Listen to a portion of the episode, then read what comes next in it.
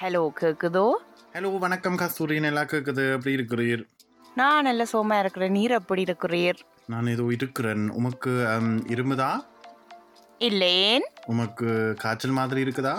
இல்லையாப்பா. நான் நல்ல வடிவா சௌக்கியமா சௌகாரசியமா இருக்கிறேன். உமக்கு களைக்குதா? இல்லை.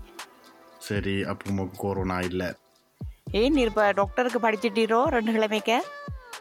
அப்போ நான் படித்த படிப்புக்கு எத்தனை இல்லை நான் செய்யலாம் உமக்கு தெரியுமா? ஏன் இப்படி கேட்டாரி ஓவர் ஓவர் கேள்வியா? இல்லை உமக்கு கொரோனா இருக்குதோ இல்லையோன்னு நான் டிக் பண்ணுறதுக்கு உமக்கு கழுத்துக்குள்ள சொரியுதா? இல்லை. அப்போ சரி. அப்போ உமக்கும் கொரோனா இல்லை. ஏன் நீர் ஒரு கேள்வியை கேட்டுட்டு பாட்டுறீர் காய்ச்சல் காஞ்சேண்டா தான் எனக்கு உங்களோட குறை தெரியும். எனக்கு ஒரு மாதிரி எல்லாம் கொஞ்சம் ஒரு தெரியிற மாதிரியும் இருக்குது தெரியாத மாதிரியும் இருக்குது. எனக்கு சரியா சொல்ல தெரியல. ம், எதுக்கும் நீர் போய் உங்களோட டெஸ்ட் சென்டரில் ஒரு டெஸ்ட் எடுக்கலாம்? அதுக்கு அவன் அறுபது யூரோ இல்லையே கேட்குறான். அந்த அறுபது யூரோ கொடுக்கறத விட கொரோனாவில் சாகலாம் இல்லாட்டிக்கு நீ டாக்டர்கிட்ட போய் எனக்கு உண்மையாகவே கொரோனா சிம்டம்ஸ் இருக்குன்னு சொன்னேன்டா அந்த கா- அதுக்கு காசு ஆட்ட தேவையில்லை. ஆ. ம். சரி மக்களுக்கு வணக்கம் சொல்லுவோமோ? வணக்கம் மக்களே. வணக்கம் வணக்கம். போன முறை உங்களுக்கு கொண்டு வர வேண்டிய எபிசோட் கொண்டறையில் அதுக்கு சில பல காரணம் இருக்குது அதை பற்றி நாங்கள் இன்றைக்கு கதைக்கிறோமோ கஸ்தூரி எனக்கு தெரியாது நீர் தான் எல்லாம் சொல்லணும் நீர். ஓகே சரி அதை பற்றியும் கொஞ்சம் ஒரு க இழுத்து விடுவோம் ஆனால் சில பல அதுக்கு அடுத்த எபிசோடில் நாங்கள் அதை பற்றி விவரமாக கதைப்போம். இந்த எபிசோடுக்கு நாங்கள் சில பல சுவாரஸ்யமான விஷயங்கள் கொண்டு வந்திருக்கிறோம்.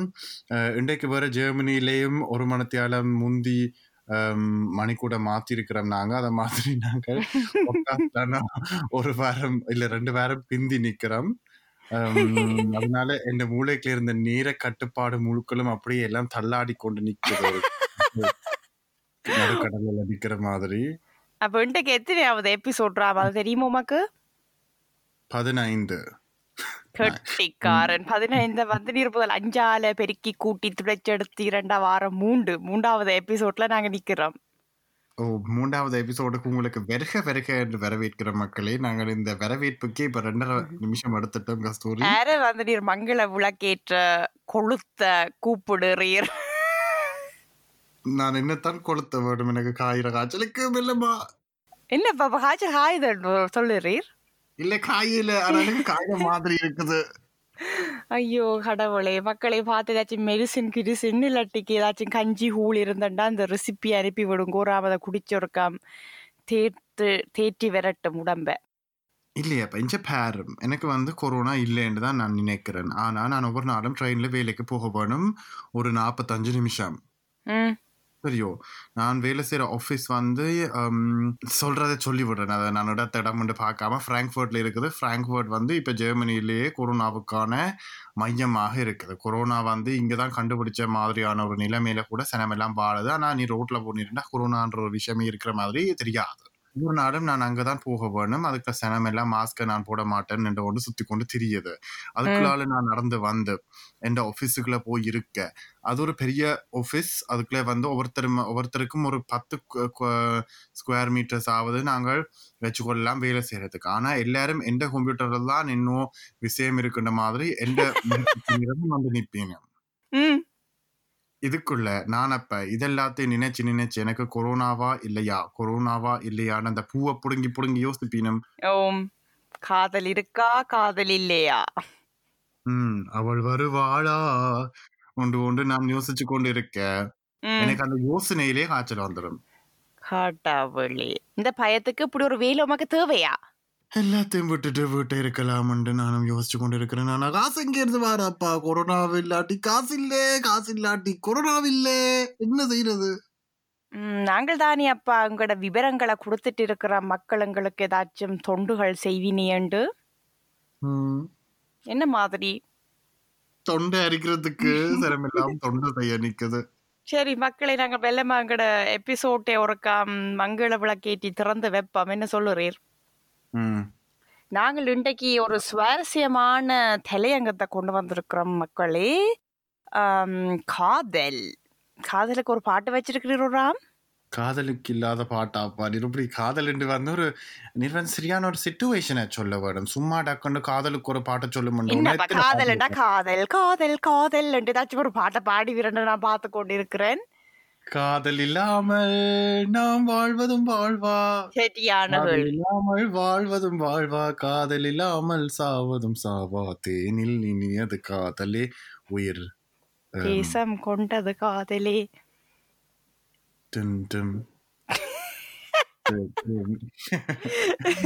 நாங்கள் இன்றைக்கு கொண்டு வந்த தலைப்பு மக்களே நாங்கள் எப்படி எங்கட தமிழ் சமுதாயத்துல கம்யூனிட்டியில வந்து காதல் பயப்படுறோம்ண்டு புலம்பெயர் தமிழ் சமுதாயத்துல?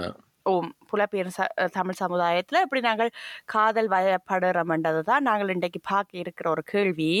இந்த கேள்வியை நாங்கள் அலசி ஆராய்ஞ்சு தோச்சு கும்மி அடித்து எடுத்து முடிக்கிறதுக்கு கிடையில அதுக்கு முதல் நாங்கள் எங்கட சொல்வதெல்லாம் உண்மை செக்மெண்ட்டுக்கு போவோமோ? ஓ என்னடா மக்களுக்கு தெரியணும் தானே? இதுல யார் யாருண்டு ஆர் ராம் ஆர் கஸ்தூரி என்ற அந்த குரல வரிவா வித்தியாசம் பிடிக்க இல்லாது தானே அதுக்கு பூமிகா டீச்சர் வந்தா தான் சில வேளை ஒரு அளவுக்கு வித்தியாசம் பிடிக்கலாம். இல்லாட்டி ரெண்டு கரகரத்த குரலிங்க ரெண்டு கரகர கேட்க காகம் மாதிரி. என்னடா அவை கண்டுபிடிக்கிறது? அப்ப நீங்கள் எங்களை ஐடென்டிஃபை அடையாளப்படுவதற்காக அடையாளப்படுத்துவதற்காக நாங்கள் இங்க ரெண்டு எங்களை பற்றி உண்மைகள் கொண்டு வருவோம். ஆனா உங்களை திருப்பலும் குழப்பறதுக்காக நாங்கள் எப்பயும் மெட்டவரை பற்றி தான் உண்மையை சொல்லுவோம். கட்டிக்காரன் வடிவாக்கும். எல்லாருக்கும் வடிவா திட்ட தெளிவான குழப்பம் ஏற்பட்டது இருக்கும் சரி நான் உங்களை பற்றி ஒன்று கொண்டு வரேன். நோமலாக நாங்கள் ஒரு விளையாட்டு விளையாடுனாங்க. நான் மக்களே நீங்கள் கொஞ்ச நாளாக எங்களுக்கு நிறைய விளையாட்டுகள் சொல்லி கொண்டு வந்தீங்க இப்போ அந்த விளையாட்டு சொல்லி கொண்டு வரதையும் நிப்பாட்டிட்டீங்க. ஆனால் உங்களால் முடிஞ்ச வரைக்கும் எங்களுக்கு இன்னும் இந்த விளையாட்டை இந்த சொல்வதெல்லாம் உண்மையில் அந்த உண்மையை சொல்ல தொடங்குவது யார் என்பதற்காக நீங்கள் எங்களுக்கு உங்களுக்கு முடிஞ்ச அளவில் ஒரு விளையாட சொன்னீங்கன்னா நாங்கள் அதை எடுத்து விளையாடிக் கொள்வோம். இந்த பாட்காஸ்ட் நேரலையில். ஆனால் நான் கொண்டு வந்த உண்மையை சொல்கிறேன் கஸ்தூரி. தயவு செய்து கோவப்படாது. எனக்கு ஒவ்வொரு காலம் இந்த உண்மையை சொல்லிக்க நீர் மானக்கேடில் மானங்கட்டு என்ன களத்தறுத்து விட்டுருவீருன்னு எனக்கு பயமா இருக்கும் பட் நான் மானம் ரோசம் கோபம் உறவு முறை என்றது எல்லாத்தையும் பார்க்காமல் இந்த உண்மையை சொல்ல போகிறேன் எனக்கு ஒரு பிரச்சனை உங்களோட. என்னென்னா நாங்கள் வந்து இந்த பாட்காஸ்ட் எடுக்க டெக்னாலஜி தொழில்நுட்பம் சம்பந்தப்பட்டதாக நிறைய விஷயங்கள் கதைக்க வேணும்.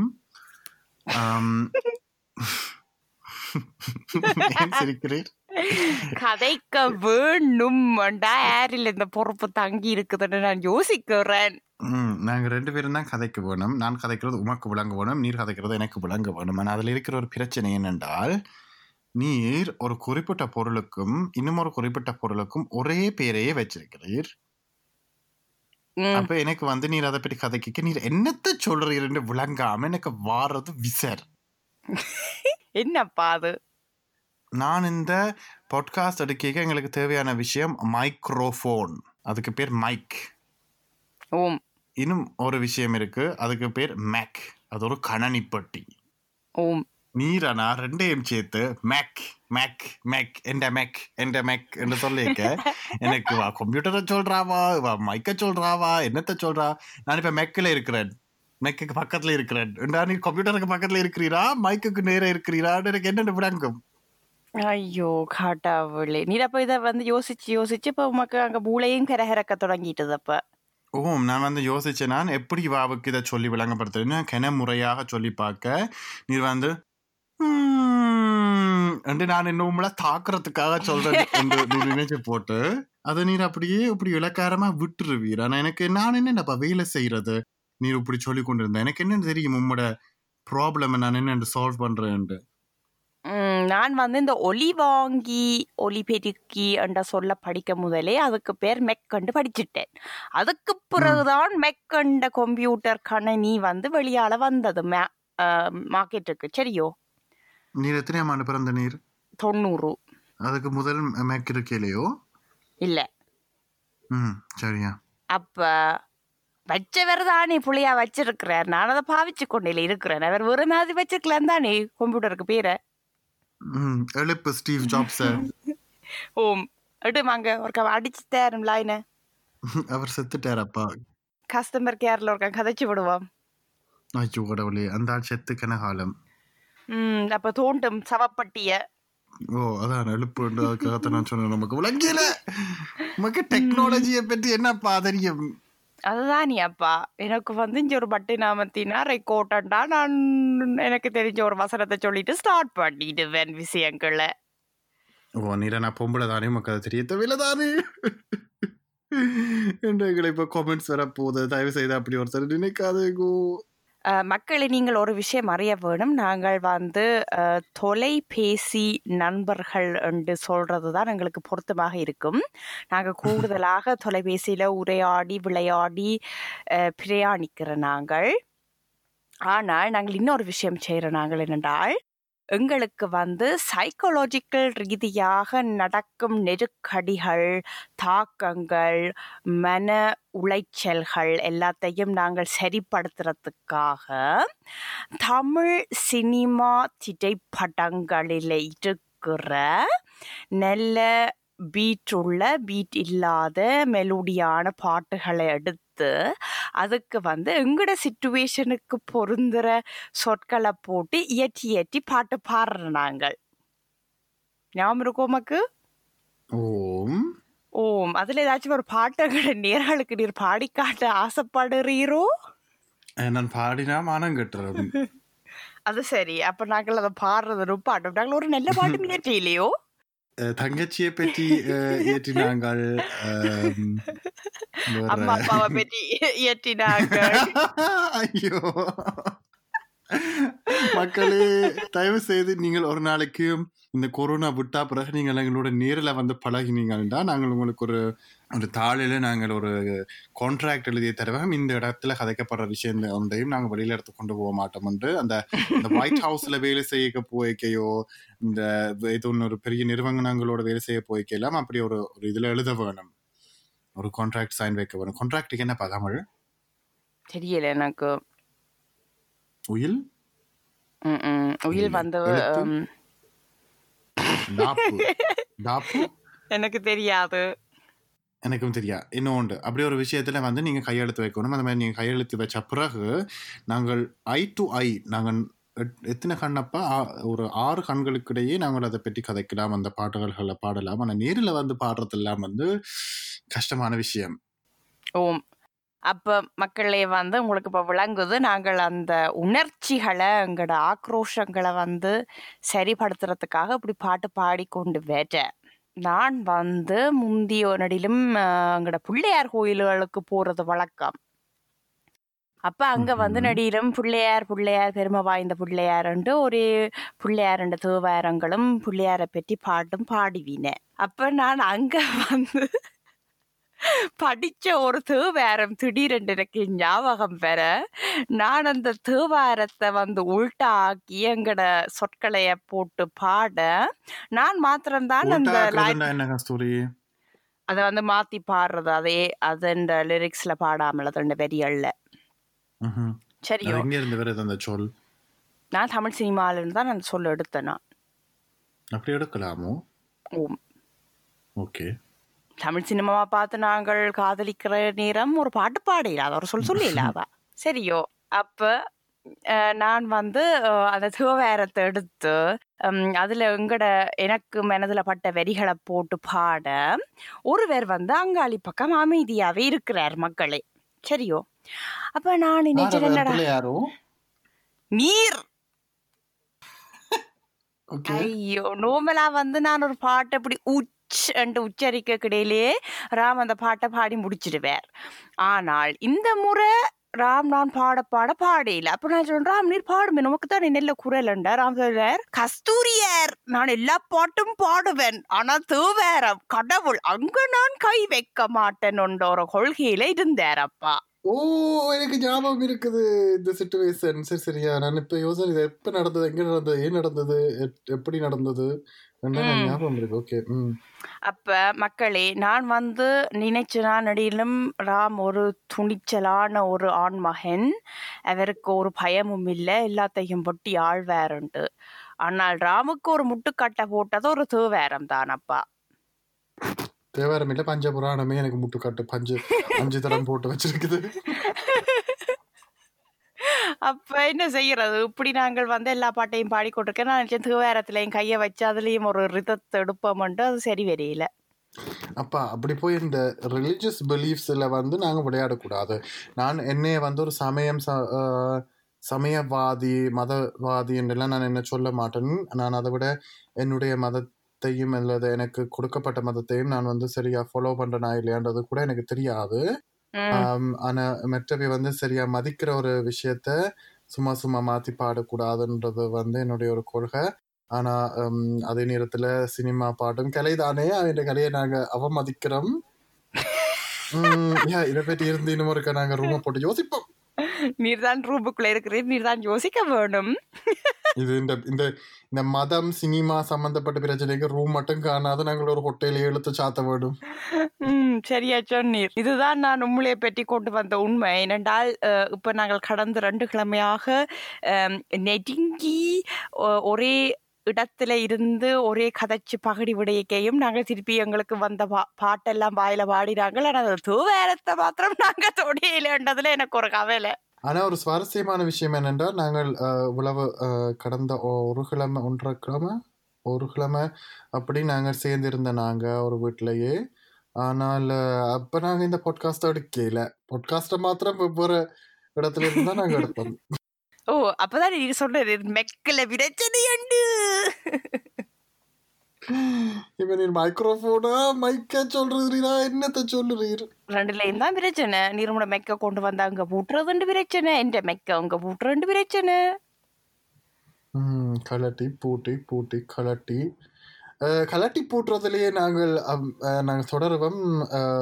காதல் எங்களுடைய டாபிக் காதல் காதல் காதல். காதல் என்று சொன்னோன்னே எனக்கு பாட்டு இருக்குது. ஆனா எனக்குன்னா அப்படி? என்னப்பா காதல் பிசாசை பாட்டெல்லாம் உமக்கு தெரியாதோ? காதல் கடிதம் தீட்டவே. மிகம் எல்லாம் காகிதம். வானின் நீளம் கொண்டு வா. பேனாமையோ தீர்ந்திடும். சந்திரனும் சூரியனும் மஞ்சள்காரர்கள். என்ற பாட்டை நாங்கள் இப்படியே முடிச்சு கொண்டு ம். இதுல வந்து யார் ஆடுறது? சிம்ரன். சிம்ரன் என்ன?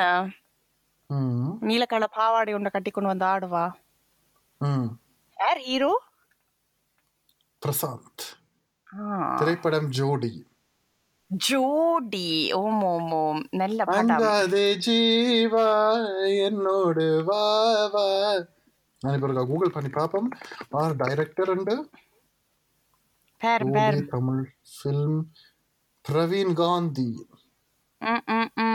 சரி காதல் என்று நாங்கள் சொல்லிக்க உமக்கு தமிழ் படங்களோட என்ன ஞாபகங்கள் வருது? எப்படி அங்க காதல் காட்சிகளை காட்டுவினே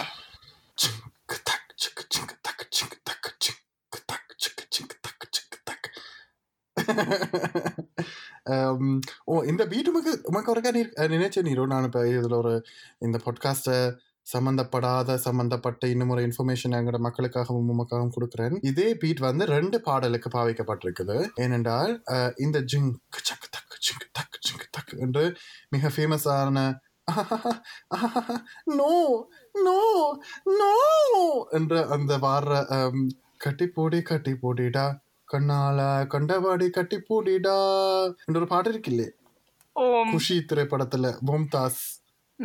ஆடு உமக்கு சொக்கா இருக்குது நான் இப்படி செய்து விட்டுட்டேன் நான் என்னென்ன இந்த பாட்காஸ்ட வழிவிடுறதுன்னு இப்ப யோசிச்சு கொண்டிருக்கிறேன் சரியா சொல்லு இதே பாட்டு வந்து மாசி மாசம் ஆளான பொண்ணு மாமன் உனக்குத்தானே என்ற பாட்டுக்கு இதே பீட் தான் வருது இளையராஜாவும் ஏஆர் ரஹ்மானும் அதுல ஒரு கோஆபரேஷன் செய்திருக்கீங்க மங்கள மாதிரி ம், ம். எனக்கு சாமி சரணம் ஐயப்ப சரண பாட்டு தான் தெரியும். நீர் திருப்பலும் கடவுளை கொண்டு வர கொண்டு வரக்கூடாத இடங்களுக்குள்ள அது நான் கண்டுபிடிக்கல. அது செய்தது அலெக்ஸ் பாபு. பாண்டியன் இல்லோ அவருக்கு பேர்? எனக்கு தெரியாது. ஸ்னேக் ஐயோ. பாபு மாதிரி அலெக்ஸ் பாபு தான் இந்த பாட்டை பாடினவர். சரி அது பாபு உண்டையும் பாண்டியன் உண்டையும் கதையா இருக்கட்டும். ம்.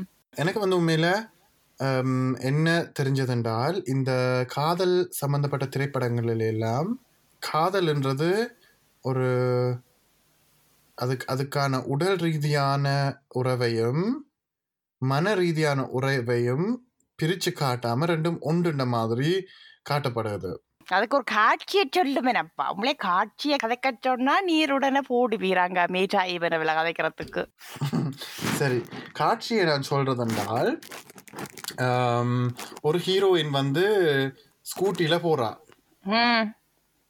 எங்க போறா? ஹீரோயின் எங்க போவா? ஷாப்பிங் போவா. அவ பொம்பளை தானே ஷாப்பிங் அல்லது ஸ்கூல் தையல் கிளாஸ் அப்படியான இடங்களுக்கு தான் ஹீரோயின் போவா. ஓ. கோயில் கோயிலுக்கு போவா. ஹீரோ எங்க போவார்? அவர் வந்து பாருக்கு போவார். கவலையண்டா. இல்லாட்டிக்கு தாய் தகப்பனை வணங்க போவார். இல்லாட்டிக்கு உத்தியோகத்துக்கு போவார். ம். சரிவா ஸ்கூட்டில எங்க போறா? இவ வந்து கோயிலுக்கு போறா ஸ்கூட்டில. சரியோ. இவ வந்து ஒரு நீல கலர் ஒரு பேபி ப்ளூ கலர்ல ஒரு சுடிதார் போட்டுக்கிறா. அந்த சுடிதாரிന്റെ காய்ச்சிட்ட வந்து ரோஸ் கலர்ல இருக்குது பேபி ரோஸா. அவன் துப்பட்டா அவன் முந்தானைன்னு சொல்றதா அத? தெரியல. அப்படி இருக்கலாம். துப்பட்டாண்டு வையுமே. நான் தமிழ் சொல்லல அதாண்டு தான் நான் தயங்குறேன். அதை பாவிக்கிறதுக்கு. எனிவே நாங்கள் இங்க எல்லாம் முழுவதும் அச்சு தமிழில திருக்குறள்ல தான் கதைச்சு கொண்டு இருக்கிறோம் தெரிஞ்சத கதையுமேனப்பா அவன் ஷால். ஷால் ஒரு ஒரு புதுவிதமான ஒரு இங்கிலீஷை தமிழாக்கின தமிழாக்கிய தமிழை இங்கிலீஷ் ஆக்கின ஒரு சொல். அந்த ஷால் வந்து அந்த காய்ச்சிட்டு பேபி ரோஸ் கலர் தான். நமக்கு ஒரு அளவுக்கு நமக்கு சொல்லக்கூடியதா இருக்குது அவன் உருவம் எப்படி இருக்குமெண்டு இல்ல. பரவாயில்ல. அவன் மேனி வந்து நல்ல வெள்ளை. மேக் காஸ்மெட்டிக்ஸ் கலரை சொல்ல வேண்டாம் என்சி டென்னில் இருக்கும் அவன் கலர் சரி. சரியோ. அவன் முடி வந்து நெல்ல ஒரு இந்த ப்ளோ ட்ரை பண்ணி அவ வந்து இருக்கிறது சென்னையில. ஆனா அவ வந்து ஒரு ஒரு ம், இந்த குடிசைக்கும் கொஞ்சம் மேற்பட்ட ஒரு இடத்துல அவ இல்ல இல்ல. அவ ஸ்கூட்டி வச்சுக்கிறாளோ அப்ப ஒரு நெல்ல வீட்டுல அவ இருக்கிறா. ம். அப்படியே அவன் ஹேர் வந்து நெல்ல சுருட்டமா அஹ், கீழே மட்டும் சு- அஹ், நெல்ல ஸ்ட்ரைட்டா இருந்து போது கீழே மட்டும் முடி நெல்ல ஒரு கேர்ள் ஒன்று இருக்கும். அந்த நியூஸ் வாசிக்கிற வேண்ட ஹேர் ஸ்டைல் மாதிரி. ம். அந்த முடி வந்து பறக்கும் அவ ஸ்கூட்டில போகிக்க. அவ ஸ்பீ ஆக ஸ்பீடா போக மாட்டான் அவன் அந்த முடி வந்து அவ இன்னும் இருநூறு கிலோமீட்டர் ஒரு மணித்தியாலத்துக்குன்ற ஸ்பீட்ல போற மாதிரி அந்த முடி அப்படியே பறா பறா பறான்னு பறக்கும். எனக்கு இப்ப விளங்கியல இதுக்கும் காதலுக்கும் என்ன சம்பந்தம் உண்டு? பொறுமைனப்பா அது ரொமான்ஸை கொண்டு வரேன் நான் இப்ப சீனை ம் அது என்ன என்னைய மாதிரி ஒரு ரொபோக்கு ரொமான்ஸ் கதைக்கிறீர் சரி சொல்லுமா? அங்கால வந்து அவன் ஷாலும் அதே வேகத்துக்கு கொக்கு பற பறன்னு பறக்கும். அங்கால உமக்கு பக்கத்தால சவுண்டுகள் பறக்குது. என்னத்தை போட்டு அங்க கிளிமி சாசைதோடு கதைக்கிறீரோ? எனக்கு தெரியல. ஏன் கணக்கா கதைக்கிறேன் நான் உமக்கு சீன் விளங்கப்படுத்திருக்க ஏனண்டா நீ அங்கால பக்கத்தால சவுண்ட் உமக்கு சவுண்ட் என்னோ வருகுது. நீ என்னோ சிப்ஸ் பேக்கு கை விடுற மாதிரி. ஐயோ கடவுளே. சரி சொல்லும். தொடர்ந்து கோப்பம். நான் என்ன சொல்ல வாரேன் என்றால் அந்த ஹீரோயின் முதல்ல வந்து அவன் சொண்டை மட்டும் காட்டுவினும் திருப்ப பின்னுக்கு பேக் முதுக காட்டுவினும் கா இப்படி பறக்குது முடியும் ஷாலும் உண்டு பிறகு வந்து அஹ், உதட்ட காட்டுவினும் பிறகு மூக்க காட்டுவினும் திருப்ப ஒவ்வொரு காலம் ஒரு மூக் ஒவ்வொரு ஒரு உடல் உறுப்பாக காட்டி காட்டி கொண்டு போய் திருப்ப ஹேரையும் சோலையும் காட்டுவினும். சரியப்பா காட்டி தீனம் இருபத்தி அஞ்சு நிமிஷமா. இனி தொடர்ந்து சொல்லும். பிறகு வந்து ஒரு வெள்ளை நாய்க்குட்டி வந்து போகும் அந்த ரோட்ல ரோட்டால. சரியோ? அப்ப ஹீரோயின் பொம்பளை தானே. அவக்கு எல்லா நாய்க்குட்டி கியூட்டான சாமான் நாய்க்குட்டி பூனை அல்வா பொம்மை சின்ன பிள்ளை ஐஸ்கிரீம் ஓ பூக்கள். அவ வந்து கொஞ்சம் முட்டாள் தானே ஹீரோயின்டா. அப்ப அவ வந்து உடனே இப்படியான சாமான பார்த்தோன்னு தான் இப்படி இருநூறு கிலோமீட்டர் ஸ்பீட்ல போறேன் நான் கண்ணை அங்கால விட்டேன்னா நான் உடனே ஸ்பாட்ல இருநூறு கிலோமீட்டர் ஸ்பீட்ல அப்பா அவன் அவன் முட்டாள் தானே அப்பா அப்ப அவன் செய்வான் வேணுமேனப்பா எனக்கு பொறுமை இல்லாம கிடக்கு அதுக்காகத்தான் நான் இதை செய்யறேன் அவ அப்படி அந்த அங்- அங்கால வந்து ஐஸ்கிரீம் பார்லர் ஆ பியூட்டி பார்லர் அதை பார்த்துருவா அதை உடனே பார்த்துட்டு அவ கண்ணை அங்கால விட என்ன நடக்குமெண்டா? அவன் அந்த இடது பக்கம் கண்ணை விட இடது பக்கம் இருக்கிற அந்த ஸ்கூ அந்த அந்த துப்பட்டாண்ட சீலை வந்து கொஞ்சம் முறங்கும் இல்லோ. ஓம். அது அப்ப சில்லுக்குள்ள மாட்டுப்பட்டுரும் ஓம். இவா வந்து அதை தெரியாம அப்படியே அந்த நாய்க்குட்டியையோ பியூட்டி பார்லர்லயோ ஓ சோ கியூட்னா என்று பார்த்து கொண்டு இருக்கேக்க அப்படியே சில்லுக்க மாட்டுப்பட்டுரும் உடனே அப்படியே அந்த ஒரு ஒரு பூமிகா டீச்சர் இந்த மியூசிக் மாதிரி வந்து கொண்டிருந்த மியூசிக் உடனே ஒரு பகிரங்கமான வயலின் மியூசிக்கு வந்துடும்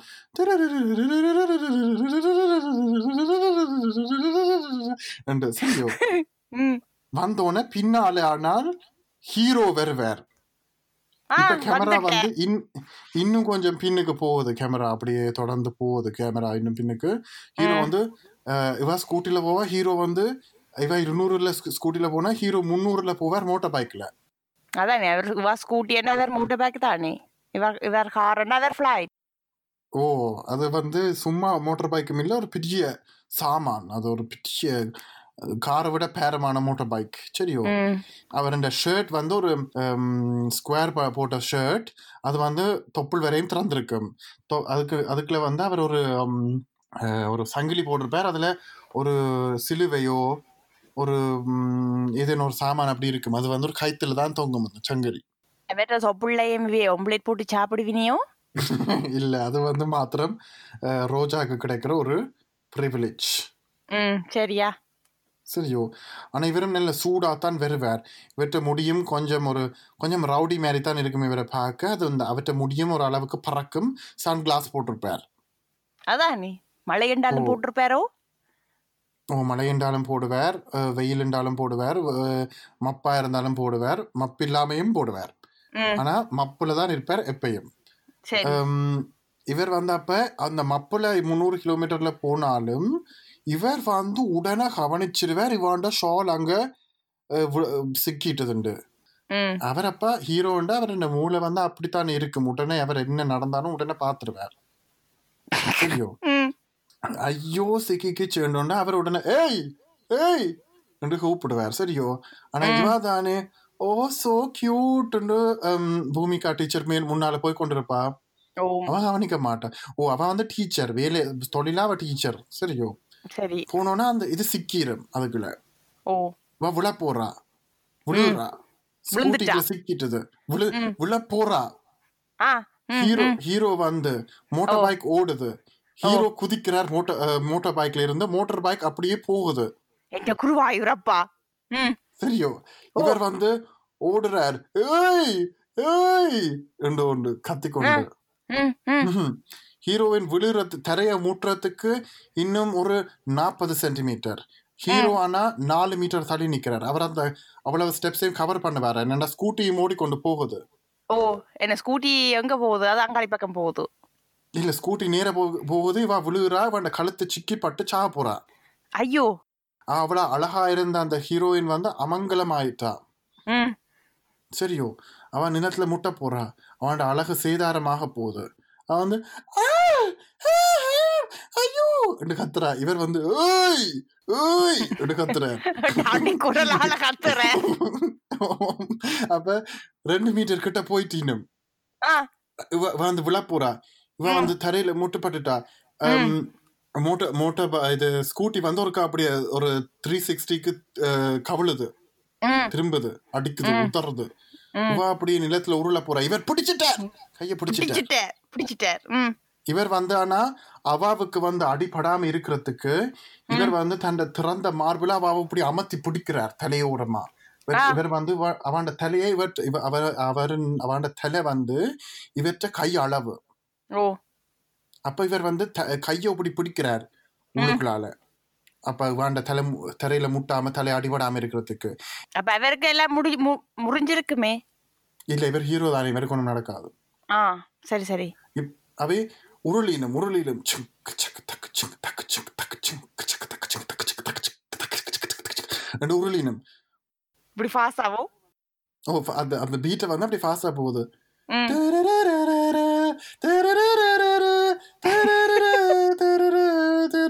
ம் ரெண்டு வந்து அப்படி ஃபாஸ்டா போக உருளினும் உருளினும் உருளினும் உருளினும் அது வந்து அப்படியே முப்பது மீட்டருக்கு உருண்டு கொண்டே போகினும். ஐயோ! உருண்டு அவ வந்து கத்துறா. என்று இவர். ஏய் என்று கத்துற நிப்பாட்டிட்டு. என்று கத்துறாரு. ஆனா அங்க பிரதட்சம் பண்ணிக்க வந்து அரோகராண்ட லொகத்த வேணும். நாதிருதானா திரணனா வாவ் இந்த எபிசோட் வந்து பதினெட்டு வயதுக்கு மேற்பட்டவர்கள் மாத்திரம்தான் கேட்கலாம் மக்களே பிறகு வந்து மெல்லமா உருண்டு கொண்டு போகைக்க வந்து பிறகு திருப்பி முதல்ல வந்து ஹீரோட சத்தம் மட்டும்தான் கேட்குது அது ஸ்லோ மோஷன்ல காட்டினும் பிறகு மெல்லமா ஹீரோயின் சவுண்ட் வால்யூமையும் கூட்டினும் வந்து என்று செய்றா சரியோ அப்ப இவர் கேட்கிறார் "உம், அஹ், இவர் ஒன்றும் கேட்க மாட்டார். இவர் கதைக்க மாட்டார் தானே இவர் ஹீரோ தானே? இவர் செயற்கையில மட்டும்தான் காட்டுவார். அவன் சொல்ல தேங்க்யூ சார் ஒன்று இவர் இவருக்கு ரத்தம் எல்லாம் சிந்தும் தலையால. ஓ யாராவது ஆம்புலன்ஸ் கூப்பிடுங்க. யாராவது ஆம்புலன்ஸ் கூப்பிடுங்க. அதுவும் துப்பட்டா வந்து அந்த இதுல மாட்டாட்டிக்கு அவ கிழிச்ச பேன் கட்டி இருப்பாதா நீ என்ன? ஓ இல்ல அது அந்த ஒரு துண்டு தான் உள்ளுக்குள்ள போனது. அவன் இருக்குது. ஓ அப்பாவே அந்த அந்த ரோசா துணியை மெத்த பக்கத்தால கிழிச்சு அவன்ட அவன்ட மார்பை வந்து மறைக்கும் வரை இருக்கும்படி ஒரு கொஞ்சத்தை அவ கிழிச்சு அவன் தலையெல்லாம் இப்படி ஒட்டி விடுவா. உடனே அவ வந்து டீச்சரா இருந்தாலும் அவன் நர்ஸ் தானே. அவக்கு தெரியும் எப்படி தலையை வந்து இறுக்கமா ரத்தம் மூடாமல் கட்ட வேணுமெண்டு. ஓ மூளை கலங்காம இருக்க வேணும் என்று மூளா இறங்கிட்டு தானே அப்ப முப்பது மீட்டர் உருட்சியில இல்ல அவர் ஹீரோ இல்லை அவருக்கு கிளங்காத. வக ரத்தம் மட்டும்தான் புல. இவ வந்தா மூளையே இவ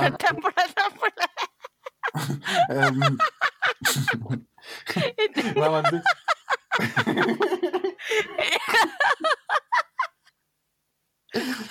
ஐயோ கடவுளே ரத்தம் மாத்திரம் தான் அவருக்கு புல. ஈனப்பா அவருக்கு எய்ட்ஸோ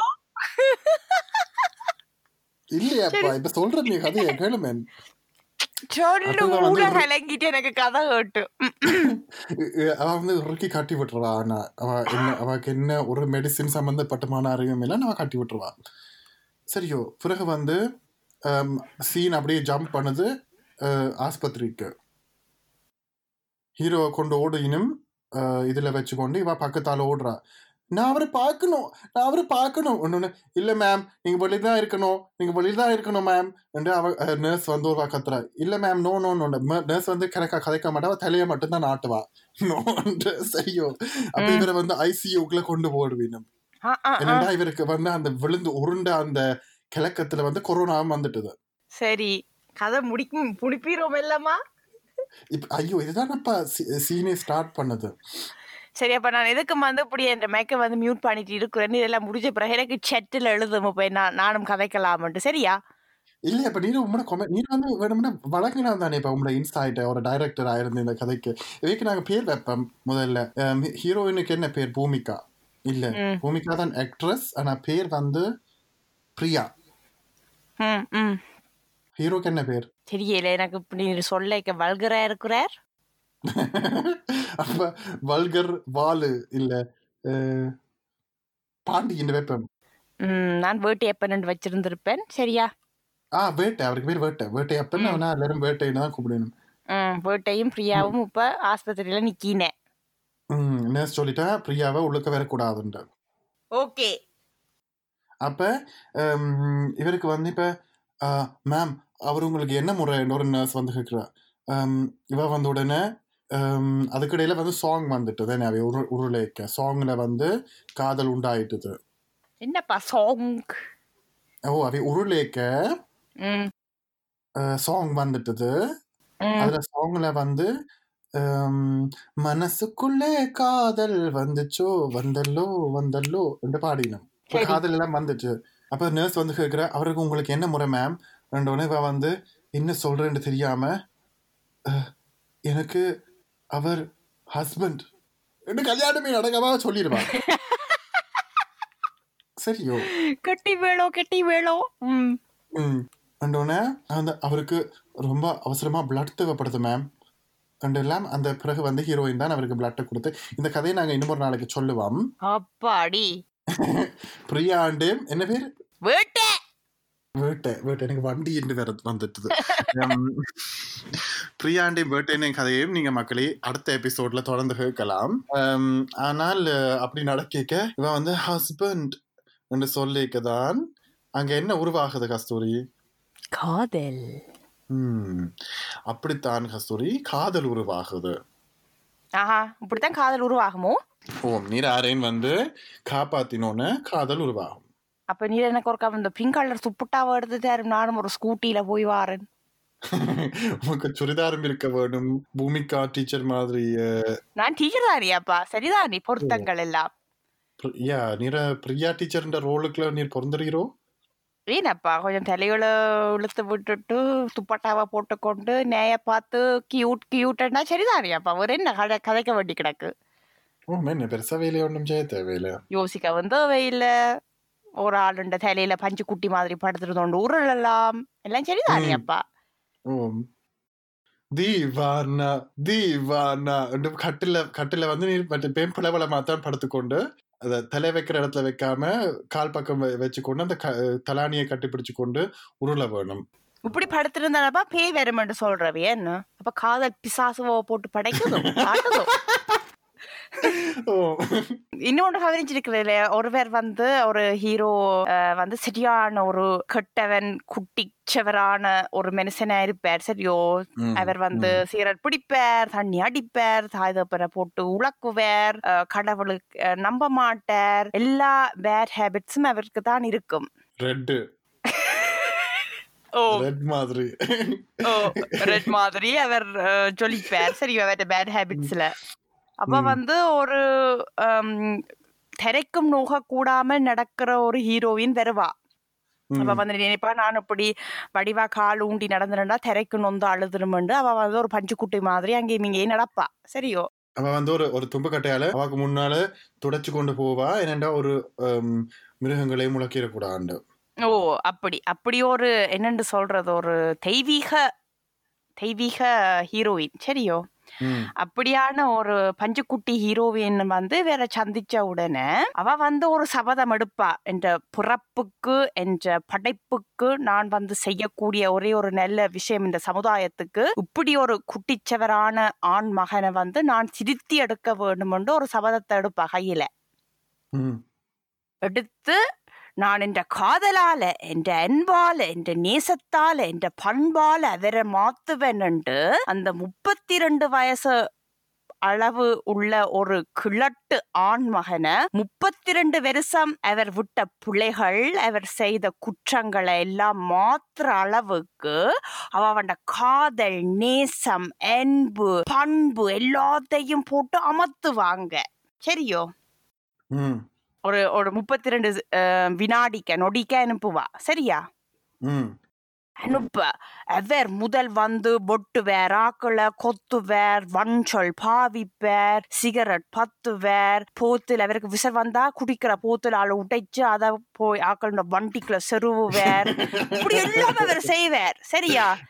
சரி. தோப்பனை பார்த்து நீ தோப்பன் இல்லையண்டு வேர் தாயை பார்த்து நீ எல்லாம் ஒரு தாயாண்டு ஹோப்பேர் சரியோ?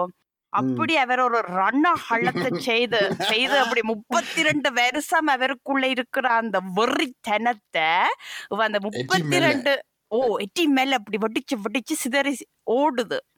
சரியோ? அந்த முப்பத்தி ரெண்டு நொடிக்குள்ள வந்து இவ்வளத்தையும் புகுத்தி அவரை அவ என்ன வந்து ஒரு ஒரு பால் பால் கிண இது என்ன சொல்ற ஒரு சின்ன இந்த சட்டி என்னன்னு சொல்றது அப்போ ஒரு சின்ன என்னப்பா? பானை மாதிரி ஆனா சின்னனா இருக்கும்.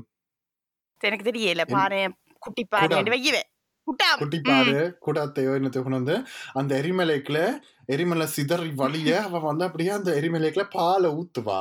ஓ. அது பிறகு ஐஸ்கிரீமா வெளியில வரும். அப்படித்தானப்பா. சரியோ. அப்ப உப உபலத்தையும் செய்து அவரை வந்து மெல்ல மெல்லமா நெல்ல ஆக்களா திருத்தி கொண்டு வருவ. சரியோ. அப்ப அவருக்கு வந்து வாழைப்பழத்துல ஊசி ஏத்தின மாதிரி இவர் வந்து சிரிந்திடுவாராம் துடிரண்டு தமிழ் படத்துல எரிமலையின மக்களே volcano உங்களுக்கு தெரியாட்டி அப்ப இப்படி வந்து காதல் காதல இப்படியும் காட்டினம் அப்படியும் நீர் சொன்ன மாதிரியும் காட்டினம் சரியோ. இதை விட வந்து உங்களோட அண்ணாமலை படம் பார்த்திருக்கிறீரோ ஓ நிச்சயமாக அதுல வந்து பாம்பு பாம்பு விஷயங்கள் தெரியுமோ நான் ஒரு ஃபெமினிஸ்ட் அலாயா இருந்து கொண்டு அந்த படத்தை நினைக்கிறதே போல நீ சொல்லும் கதைய. அதுல வந்தப்ப இது வந்து இது வந்து கேரிங்குண்ட அடுத்த உச்சக்கட்டம். சரியோ? காப்பாத்திங் கேரிங் எல்லாம். குஷ்பு வண்டவா வந்து லேடிஸ் ஹாஸ்டலுக்கு குளிச்சு கொண்டு இருப்பா என்னடா ஒரு அவ வந்து வீட்டுல இருக்காட்டி லேடிஸ் ஹாஸ்டல் தான் இருப்பா வேறங்க ஓ அப்ப வந்து ஒரு குளிக்க குளிக்க வீடும் தானே அப்ப அது என்னது ஒரு நோமல் தானே என்ன. அப்ப குளிச்சு கொண்டு நீ கேக்க அங்க வேற அந்த குளிச்சு கொண்டு கட்டி கொண்டு குழைப்பாவோ அது காட்ட மாட்டின முதல் அவ குளிக்கிற அந்த. பாத்ரூம் குளிச்சு கொண்டிருக்கிறான்னு தான் இந்த கதையில வருகுது அப்ப திடீரெண்டு கத்தினா பாம்பு பாம்புண்டு மிச்சாக்கள் குளிச்சு முடிச்ச ஆக்கள் பொம்பளைய. குஷ்பு அள்ளி அள்ளி குளிப்பாவோ? இல்லாட்டி ஷவர்ல குளிப்பாவோ? எதுக்கு நாங்கள் கூஸ்பூட் ஒரு டேர்மினை வச்சு அவ கூப்பிடுவோம். நீங்க எப்படி குளிக்க நீங்கள் ஆன்டி என்ன மாதிரி சோப்புகள் போட்ட நீங்கள். சரியோ. அப்ப உடனே இவர் வேறு வேற உங்களோட பெரிய அண்ணாமலக்காரர் வேற ரஜினிகாந்த் சூப்பர் ஸ்டார் சரியோ. அவர் வந்து பாம்பை பிடிக்கிறன்னு அந்த பாம்பிலேயே பெற்ற முழு சிந்தனையும். அவர் வந்து அங்கால ரெட் மாதிரி இல்ல. இவர் வந்து நல்ல பண்பு உடையவர் நல்ல பழக்க வழக்கம் உடையவர். இவரை பார்த்தான் பண்பு என்ற சொல்லையே கண்டுபிடிச்சவளவே ம். இப்படி ஒரு நல்ல குணம் நல்ல அறிவு நல்ல எண்ணங்கள் நல்ல சிந்தனைகள் நெஞ்சொல் பாவிக்கிறவர் இவர். சரியோ. அப்ப இவர் வந்து பாம்பு என்றா அது என்ன? ஒரு பெரிய ஒரு பாதிப்புக்கு உரிய ஒரு மிருகம். ஒரு எங்களை தாக்கி எங்களை கொல்லக்கூடிய ஒரு உயிரை எடுக்கக்கூடிய சக்தி அதுக்கு இருக்குதுண்டா. அவர் வந்து அந்த பாம்பை எப்படியாவது நான் அடக்க வேணும்ன்ற அந்த ஒரே ஒரு சிந்தனையோட அவர் வாரார். அந்த லேடி ஹாஸ்டலுக்கு குதிச்சு பாம்புன்ற உடனே. சரியா? அப்ப அவருக்கு வந்து அது லேடிஸ் ஹாஸ்டல்னு தெரியாது அது ஒரு பாத்ரூம்னு தெரியாது அங்க ஒரு குளியல் அறை இருக்குன்றவருக்கு தெரியாது அதுக்குள்ள பொம்பளையல் குளிப்பினமன்றவருக்கு தெரியாது. ஹம், அப்ப குளிக்க உடுப்பு போட்டு இருக்க மாட்டினம்ன்ற அவருக்கு தெரியாது சரி அவருக்கு ஒன்றும் தெரியாது. அவ்வளத்துக்கு அவர் ஒரு ஒரு ஒரு பிஞ்சு பாலனப்பா அவர் ஒரு பிஞ்சு பாலன். அவர் செய்த ஒரே ஒரு புட. பாம்பு ஓ பாம்பு என்று சொல்லிக்க பக்கத்துல நின்றதுதான் அவர் செய்த ஒரே ஒரு உற்றம் அப்பா உற்றம் சரியா? அப்படி ஒரு பிஞ்சு பாலனை அப்படி ஒரு வெளிரிற வெண் பாலை கொண்டு வந்து அஹ், பாம்பை புடியண்டு விட இவ்வளவே மிச்ச ஆக்கள் எல்லாம் கத்தி கொண்டு ஓட இவர் வந்து பாம்பை பிடிக்கிறன்னு போக பாம்பும் எங்க தண்ணி அடிக்குது சாரல் அடிக்குது தக்கச்சிமி தக்கச்சிமண்டு குளிக்கிற அறைக்க போக. கேமரா உங்களுக்கு சுவரை காட்டுது. சரியா? பாம்புண்ட வால் அப்படியே அந்த சுவருக்குள்ளால போகுது. அதுக்கு பின்னால அண்ணாமலையும் அப்படியே ஓடி போற. சரியோ? போறாரோ? இல்ல இல்ல ஓடி போறார். அப்படி பிடிக்கிறதுக்கு பாம்பை. சரியோ? முன். முன்பக்கம் குனிஞ்சு அவண்டு கொண்டு போக வந்துட்டார். பாத்ரூமுக்கே வந்துட்டாரப்பா பாத்ரூமுக்கே வந்துட்டார். குளியர் அறைக்குள்ள இவ்வளவு தக்கச்சிமி தாண்டு இப்படி நடக்குதப்பா. நீரங்க ஹாஸ்டல்டா நீரங்க அவற்ற வாசல் அடிக்கிறேன் வாசல்ல நிக்கிறீரப்பா. நாங்கள் உள்ளுக்க ஓட்டம். சரியோ அப்ப இப்படி பின்னால ஓட பாம்பு மூட இவர் மூட குஷ்பு அங்க குளிச்சு கொண்டு நிக்க இவர் பாம்பு எல்லாம் பிடிச்சு சரியோ சந்தோஷமா பாம்பு இவரை இப்படி பிடிச்சிருக்கிறாருண்டு இவற்ற வீரத்தை இவற்ற நெச்சையெல்லாம் அங்க காட்டினேன் எங்களுக்கு எங்களோட கண்ணுக்கு. முன்னால காட்டினேன் இவர் வந்து ஒரு. அடுத்த சிவபெருமான் மாதிரி நிக்கிறார் அவற்ற தலையில. சந்திரன் இல்லாததான் ஒரு குறை உங்களுக்கு தெரியுது. சரியோ? இவர் இப்படி பட்டை. எடுத்து நிக்கிறார் நிக்க சிவபெருமான் மாதிரி கவர்ச்சிகரமான ஆடையில நிக்கிறாரோ இல்லாட்டி அவர் உடுப்பு போட்டுக்கிறாரோ இல்ல அவர் அதே மாதிரி உடுப்புல தான் நிக்கிறார். ஆனா எங்களுக்கு தெரியுது அவர்ட்ட போசிங்கள் அவர்ட்ட லுக் அண்ட் லைக்குகள் எல்லாம் சிவபெருமான் அவர் கடவுளா அங்க தெரியுறார் எங்களுக்கு அந்த காட்சியில. அந்த ஆபாச காட்சியில. அப்பதான் அவருக்கு தெரியுது அந்த பாம்பு எல்லாம் முடிச்சு அவர்ட்ட அந்த நெற்செயல் எல்லாம் முடிஞ்ச பிறகுதான் அவர் வந்து அவருக்கு அவருக்கு வந்து அந்த என்ன சொல்ற கனவு உலகத்துக்கு இருந்து அவர் வழியால வந்து அவருக்கு மிளமில்லமா எல்லாம் தெரிகிற மாதிரி கோமாவில் இருந்து எழுமின மாதிரி தான் அவருக்கு தெரியுது. இது ஒரு லேடிஸ் ஹாஸ்டல். இது வந்து ஒரு. குளியல் அறை. இதுக்குள்ள ஒரு வா உடுப்பு இல்லாம குளிச்சு கொண்டு இருக்கிறா இதுக்குள்ள நான் மானங்கட்டு போய் கலட்ட வேணும். ஓ ரோசங்கட்டு போய் நான் ஒரு பாம்பை பிடிக்கிறேன்னு ஒரு சா சாக்குல வந்து அங்க அவ அவ வந்து தலையில இருந்து கால் மட்டும் பார்த்துட்டேன். உண்டு.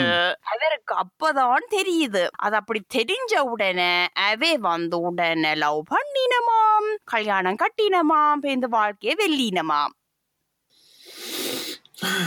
அப்ப காதல் எந்த இடத்துல உருவாகினது? அவவ நெய்கட்டா பார்த்த பிறகுதான். இப்படி நேக்கட்டு வாய்க்க வந்தபடி ஐஷேடோ பேலட் மாதிரி சொல்றீர்?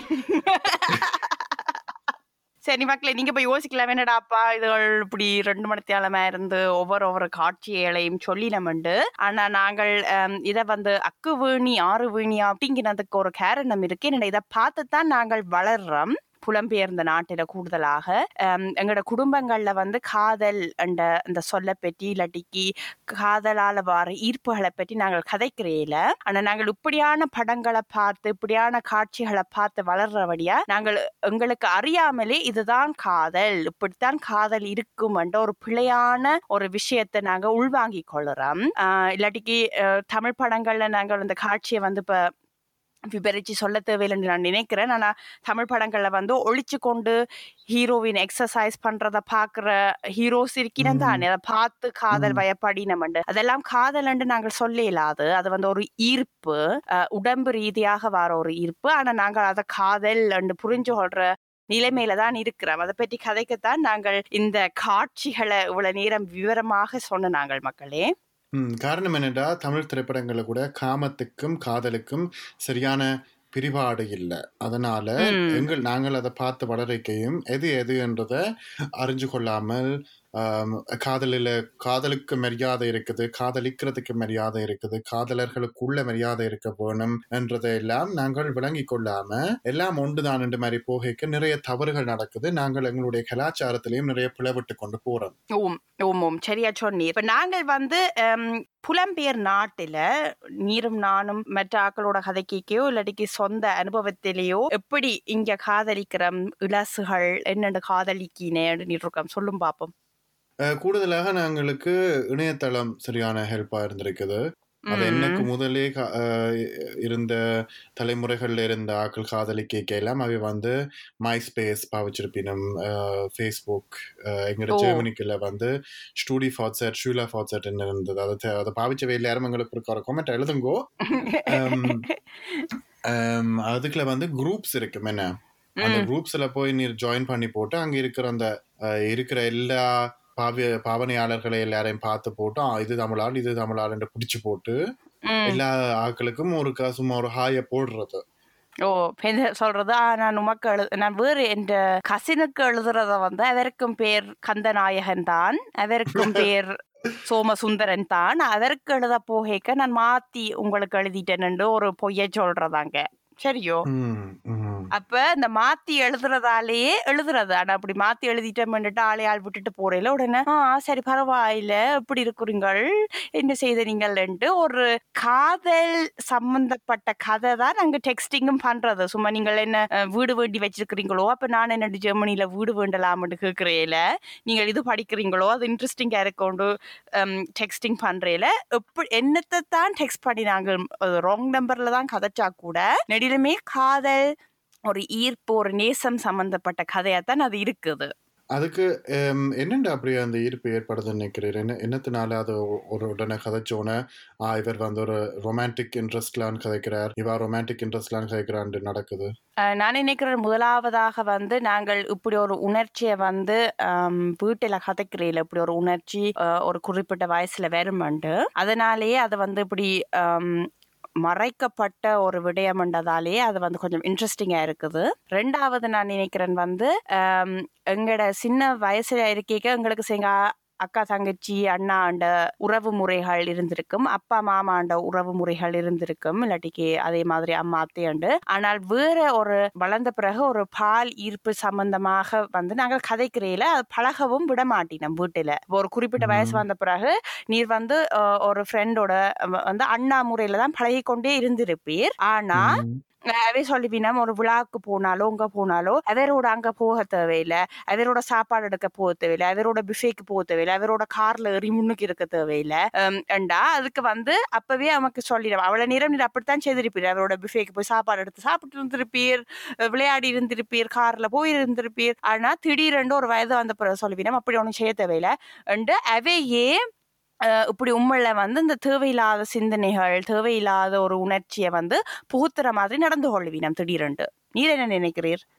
அதை விட ஒரு ஹெட்ரோசெக்ஷுவலான பார்வைக்குள்ள போய்க்க ஒரு ஆணும் பெண்ணும் பழகிக்க அதை மாத்திரம் ஒரு ரொமான்டிக்காகத்தான் பழகலாம் என்றதுக்கான ஒரு விதி வந்துடும் எப்ப ஆணும் பெண்ணும் கான்டாக்ட் எடுத்துக்கொள்ளிடுமோ அது தொழில் ரீதியாக இருக்கட்டும் என்ன ரீதியாக இருக்கட்டும் இதுக்கு வந்து ஒரு காதல் வளர்றதுக்கான ஒரு இடம் இது என்றது ஆகிரும் அந்த சுச்சுவேஷன் அந்த ஆளுக்கு வந்து என்ன குணம் இருக்குது என்ன வயசு என்ன படிப்பு என்ன இன்ட்ரெஸ்ட் ஒன்றுமே அது முக்கியம் இல்லை. முக்கிய மாத்திரம் வந்து இவர் ஒரு ஆண் அவ ஒரு பெண். அப்படி யாராவது ஒன்று சேர்ந்தால் அது வந்து காதல் மாத்திரம்தான் என்ற மாதிரி. அப்படி இருக்கேக்க. நான் ஒரு ஆபத்தை பார்க்கிறேன் என்னென்றால் இந்த தமிழ் படங்களை காட்டுற மாதிரி உடல் உறவு வந்து உடனே காதலை உண்டாக்கிடும் இப்ப தொட்டோன ஒரு கதவை திறந்து பிடிச்சோன இல்லாட்டி அப்படியான ஒரு பிசிக்காலிட்டிவால தான் காதல் வரும் என்ற ஒரு மைண்ட் செட் உருவாகுது இல்ல ஓம் ஓம் ஓம் ஓம். திடீ அது வந்து உண்மையாவே சரியான ஒரு பாரதூரமான ஒரு விஷயம்தான். என்னண்டா அப்படித்தான் தமிழ் படத்துல காட்டினம். ஏனென்றால் இப்ப பிரியாவும் என்ன பேர் அவருக்கு? வேலு? வேட்டையும் உருளேக்க அந்த உருள்றதால அந்த சூட்டுல ஒன்றும் காதல் வர போறது இல்லை அது ஒன்றும் தீக்குச்சி இல்லை. அது அந்த பாட்டுகளே தீக்குச்சி மாதிரி இருக்குது. அப்படி இப்படின்னு எல்லாம் அஹ், கதை கேட்க அஹ், நாங்கள் அப்படி நினைக்கிறோம். ஆனா ஹம், ரெண்டு மனங்களுக்கு இடையே தானே காதல் வருது. அது வந்து தமிழ் படங்கள்ல காட்டாததுனால நாங்கள் இருந்தாலும் அதையே பார்த்து கொண்டு வளரேக்க அப்படி ஒரு சுச்சுவேஷனால தான் காதல் வரும். ஹம், அப்படி ஒரு ஆம், ஆஹ், அபத்தமான விஷயம் நடந்தா பிறகுதான் காதல் வரும் எல்லாம் எங்கள்கிட்ட மைண்ட் செட்ல நடக்குது. ஒரு ஸ்பெக்டாக்குலரா ஏதாவது நடக்க வேணும். சும்மா எங்களுக்கு ஒரு ஆள்ல காதல் வராது. இல்லாட்டி சும்மா நாங்கள் ஒரு டேட்டிங்க்கு பழகினா பிறகு காதல் வராதுன்ற மாதிரியான ஒரு மைண்ட் செட்ல தான் நாங்கள் வளர்ந்த மாதிரி எனக்கு படுகிறது. நீ என்ன நினைக்கிறீர்கள் இதை பற்றி? ஓம் என்னடா வந்து நாங்கள் சின்ன வயசுல இருக்கேக்க இல்லாட்டிக்கு எங்களுக்கு இளைய பருவமா இருக்கேக்க வந்து அந்த காதல் என்ற சொல்ல விளங்கி கொள்ற அளவுக்கான அறிவும் இல்ல அனுபவமும் இல்ல தானே. எங்களுக்கு காதல் என்றா அதை நான் இப்ப பள்ளிக்கூடத்துல போய் காதல் என்ற சொல்ல வந்து நீங்க டிஃபைன் பண்ணுங்க நீங்க சொல்லுங்க நீங்கள் என்னோட காதல் என்ற சொல்ல வந்து விளங்கி கொள்றீங்க புரிஞ்சு கொள்றீங்கன்னு சொன்னா அதே மாதிரி தான் இப்ப வேற சொற்களும் இருக்குது. நம்பிக்கை என்ற சொல் சொல் மாதிரி. அது வந்து என்னென்று நாங்கள் ஏற்றுக்கொள்ளலாம் அது விளங்கி கொள்றதுக்கே கன அனுபவங்கள் தேவை கன வாழ்க்கை நேரங்கள் தேவைன்னு அது ஒரு ப்ராசஸ் அப்ப எங்களுக்கு அதை விளங்கி கொள்ளாமல் இப்படி இந்த படத்துல சரியா சிம்பிளா காட்டிக்க ஒரு ஆண் ஒரு பெண்ணை தொடைக்க ஒரு ஒரு பெண் ஒரு ஆணை தொடைக்க அது வந்து ஒரு காதல் பயமா தொடைக்க வந்து அது உண்மையாவே ஒரு ஆனந்தமா ஒரு குளிமையா தான் இருக்கும். ஆனால் அதுக்கு முதல் வந்து கணக்கு விஷயங்கள் நடக்க வேணும். அதை வந்து காட்டினம் இல்ல படங்கள்ல சரியா அப்ப. நாங்க வந்து அந்த ஸ்டெப் எல்லாத்தையும் தாண்டி போட்டு தொட்டா காதல் பார்த்தா காதல் கதவு திறந்து பிடிச்சா காதல் சூனூல கூத்து விட்டா காதல்ன்ட்டு எல்லாத்துக்கும் காதல் காதல் காதல் என்று நினைச்சோம் என்றால் அது வந்து சரியான பாரதூரமான விளைவுகளை கொண்டு வருது. ஏனென்றால் எப்பயுமே அந்த இனிஷியலான முதல் நடக்கப்படுற அந்த உடல் ரீதியான தொடலோ செயலோ எப்பயும் ஆணுட்டு இருந்து தான் போகுது. அதனால நான் சில விட சில ஆட்கள் சொல்லியும் இது ராம் ஆக தூரம் யோசிக்குதுண்டா ஆனால் உண்மையில இருக்கிற இந்தியாவில் கூட இருக்கக்கூடிய பிரச்சனை எங்கட கீழத்தைய நாடுகளில் இருக்கக்கூடிய பெரிய பிரச்சனைகள் என்னன்னா ஆண் தான் அந்த முதல் அடியை எடுத்து வைக்க அதுக்கு எதிரில பலாத்காரமாக போகுது. அதை விட பெண் வந்து இவ இப்ப பிரியாவை வந்து எனக்கு பேர் நடுவில் மறக்குது. வேட்டை வேட்டை வேட்டை வேட்டையாடி அவர் பிடிச்சிட்டார்.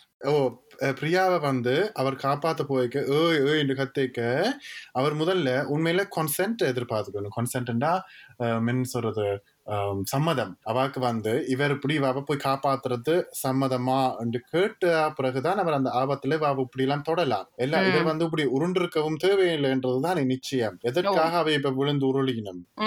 ஒருக்கா நீ அந்த சாலை பிடிச்சு இழுத்து விட்டா என்றா? இல்லாட்டி இன்னும் முந்நூறு கிலோமீட்டர்ல போன உனக்கு நானூறுல போய் இருக்க இங்க வா சாலை இழுத்து மேல விடு மொக்கு என்று சொன்னா வந்து காணாதா? ஆனா அவர் வந்து அவ விழுந்து அப்படி உருண்டு காப்பாத்துக்கு தான் காதல் வருதுன்றது வந்து நிறைய விஷயத்த ஒரு ஷார்ட் கட் ஆக்கி. பலாத்காரம் என்ற ஒரு விஷயத்த கொண்டு வருது உம் ரைட் ரைட் ஏன்டா எப்பயும் நான் உன்னை காப்பாத்தலாமா? உனக்கு உதவி வேணுமா? என்று கேட்கறது அவசியம். ஓகே இப்ப கழுத்த நெறி சாயக்கு அது ஒரு வேற ஒரு விஷயம். ஆனா இருந்தாலும் கூடியான இடங்கள்ல வந்து இப்ப விஜய் அசின ஏரோபிக் செய்யிக்கு நின்று ஜன்னலுக்கால பாக்குறதும் வந்து பலாத்காரம். அதனாலே கன பெண்கள் அரோபிக் செய்யறேல. ம் என்ன? அரோபிக் என்ன? ஜென்ரலாவே ஜிம்முக்கே போறேல. போயில. என்னடா? ஆக்கள் பார்த்துட்டு நான் உன்னை பார்த்துட்டு நீ ஜம்ப் பண்ணிக்க. எனக்கு இப்போ உனக்கு எனக்கு உன்னில காதல் உனக்கு என்னில காதல் இப்படி துரத்தி துரத்தி காதலிக்கிறதெல்லாம் வந்து பலாத்காரம். ம், அதே மாதிரி இந்த முரட்டு பாசம் இந்த முரட்டு பாசம் முரட்டு நேசம்ன்றதும் தமிழில் இருக்கிற ஒரு சொல்லுன்னு தான் நான் நினைக்கிறேன். நான் வேறு ஒரு இடங்கள்லையும் கேட்கல நீ கேள்விப்பட்டிருக்கிறேன் அந்த சொல். வெறித்தனமா ஓ காதலிக்கிறது முரட்டுத்தனமா காதலிக்கிறது பாசம் இருக்கிறதுன்னா அது மற்ற ஆளுக்கு விருப்பம் இல்லாட்டிக்கும் இல்ல நான் உன்னை காதலிச்சுட்டு நீ என்னை காதலிக்கத்தான் வேணும்னா அந்த வெறித்தனமா பின்னாலே அலைகிறது. டாக்ஸிக் ரிலேஷன்ஷிப்ஸ் சரியான டாக்ஸிக் என்ன அது? நஞ்சுத்தனமான காதல் அது. அது வெறித்தனமான காதல் இல்ல நஞ்சுத்தனமான காதல். அதெல்லாம். வந்து எங்களுக்கு எப்படி அந்த படத்துல அத ஒரு நடிகர் செய்யறாரோ அதே மாதிரி தான் நடு ரோட்லயும் அது நடக்குது. அதனாலதான் அசிட் அட்டாக்ஸ் நடக்குது. உம், பெ- பெண்களுக்கு வந்து பஸ்ல பலாத்காரம் நடக்குது. சரி ராவ் இப்போ நாங்கள் முதல் சொன்னாங்களே புலம்பெயர் நாட்டில் வந்து நாங்கள் எங்களைய சார்ந்தவர்கள் எப்படி காதலிக்கணும் இப்படி டெக்ஸ்டிங்னு சொன்னாங்க என்ன ஃபேஸ்புக்கில் மை. ம். ஸ்பேஸ் இதுவே. டெக்ஸ்ட் பண்ணி கொஞ்ச நாள் டெக்ஸ்ட் எல்லாம் பண்ணி நீ சாப்பிட்டியா? நீ இப்போ போய் பாடு மூணு மணி ஆச்சுது. நீ நாளைக்கு வேலைக்கு போ. நீ அம்மாவோட சினக்காத அப்பாவோட சினக்காதேன்னு இப்படி கேரிங் எல்லாம் எடுத்து தான் நீ டெக்ஸ்ட் பண்ணுறது அதுதான் எங்கட எங்கட காதல் ஒரு ஒரு வகையில். சரியா? ஓ. காதல் அண்டர்ஸ்டாண்டிங் இப்படி தான் நடக்குது. அப்ப இவையெல்லாம் இப்படி டெக்ஸ்ட் பண்ணின பிறகு இப்படி சந்திப்புகளுக்கு வருது சொல்லும் பாப்போம். அந்த சந்திப்புகள் வந்து சரியான குறைவு என்ன. என்ன நடக்குதுன்னா இதன் ஒரு விழா நடக்கும் இல்ல கோயில் திருவிழாவோ என்னவோ? இப்ப. கொரோனால அது வேற இல்ல பாவங்கள் அதுகளுக்கு. என்ன நடக்கும் என்றால் நீ இந்த திருவிழாக்கு வருவியா? என்றோன்னா ஓம் நீ என்ன உடுப்பு போட்டிருப்ப? எங்க நிப்ப? ஆரோட நிப்ப? இப்படி நிப்ப? என்று சொன்னோன்னே ஒருக்கா அந்த வழியால போய் அந்த ஆளை தூரத்துல இருந்து பார்த்துட்டு வாரது. ஓ ஒரு ஒரு கண்ணும் கண்ணும் நோக்கியா ஓம் கண்ணும் கண்ணும் தான் கலந்தாச்சு. என்று ஒருக்கா பார்த்து விடுறது அது வந்து தொடங்கியாச்சு அது வந்து இனி இல்லைன்ற ஒரு காதல் உணர்வை வந்து வளர்க்குது எங்களுக்குள்ள அப்படி ஒரு பாண்டிங்கா அது உருவாக்குது அந்த பார்வை ஓ அதுல இன்ட்ரெஸ்டிங்கான விஷயம் என்னன்னா அந்த ஆளை வந்து முதல்ல நீ மாத்திரம் வேர்ச்சுவலா தான் சந்திச்சிருக்கிற. ஆனா அதுக்கு பிறகு நீ ரியல் லைஃப்ல தான் முதல் முறையா அங்கதான் பாக்குற. ஆனா அதுல ம். வந்து நீ நேருக்கு நேர் கூட கதைக்கல. ஏன் கதைக்கல? அது எனக்கு தெரியாதப்பா. அதை விட இன்னும் இன்னும் என்ன இன்ட்ரெஸ்டிங்னா இந்த காலத்துல ஃபேஸ் டைம் ஸ்கைப் ஜூம் கூம் எல்லாம் வந்து கும்மாளம் அடிக்கலாம். ஓ கூல் இப்ப அந்த காலத்துல இப்ப ஒரு பத்து வருஷத்துக்கு முதல்ல இதெல்லாம் இல்ல என்ன? நீ ஸ்கைப்ல கதைக்க போனிருந்தா உங்களோட வீட்டு யாரையும் டெலிபோன் காய்ச்சிச்சுன்னு ஸ்கைப் எல்லாம் வேலை செய்யாது. ஓ இல்லாட்டிக்கு ஸ்கைப் இருந்தாலும் அஹ், க- சொல்லி இல்லாட்டிக்கு அந்த எம்எஸ்என் அதெல்லாம் பாவிச்சு கொண்டு சொல்லி கேப்பினா ஐசிக்யூ ஓ ஐசிக்யூ கேம் இருக்காட்டா? அது கேம் ப்ரோக் ஆயிட்டுது. அது வேலை செய்யாதுன்ட்டு பழுதா போட்டுதுன்னு சொல்லி சொல்லி போய் காட்டித்தான் நீ டெக்ஸ்ட் பண்றது. இல்ல கதைக்காததுக்கும் காரணம் இருக்கு தானே ராம்? இங்க வேற இவ்வளவு நேரம் எழுதினாம். சரியோ? சாமன் சாமாம நித்திர கொள்ளாம சாப்பிடாம பாத்ரூமுக்கு போகாம எழுதி கொண்டிருக்கீனா டெலிபோன் கதைக்கணும். டெலிஃபோன் கதைக்கிறோம் அவ்வளோத்துக்கு அவைக்கு வந்து நேரம் சென்ட் பண்ணணுமெண்டு மனதில் படுகுது அப்ப நேர கண்டா கதைக்கத்தான் மனம் சொல்லும். ஆனா ஏன் கதைக்காம இருக்கீனம்? என்னத்துக்காக கதைக்காம இருக்கீனம்? ஏன் இப்படி களவா பாக்கினம்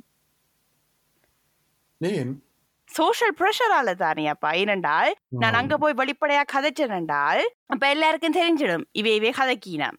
சரியா? அப்ப அம்மாவுக்கு பதில் சொல்லணும் அப்பாவுக்கு பதில் சொல்லணும் ஆட்டுக்குட்டிக்கு பதில் சொல்லணும் ஏன் கதைச்சி நீண்டு கேப்பினம் நான் இவைய காதலிக்கிறேன்னு சொல்லணும் எனக்கு உண்மையாவே அவையில காதல் இருக்கான்னு தெரியாது சில நேரங்கள் அந்த நேரத்துல.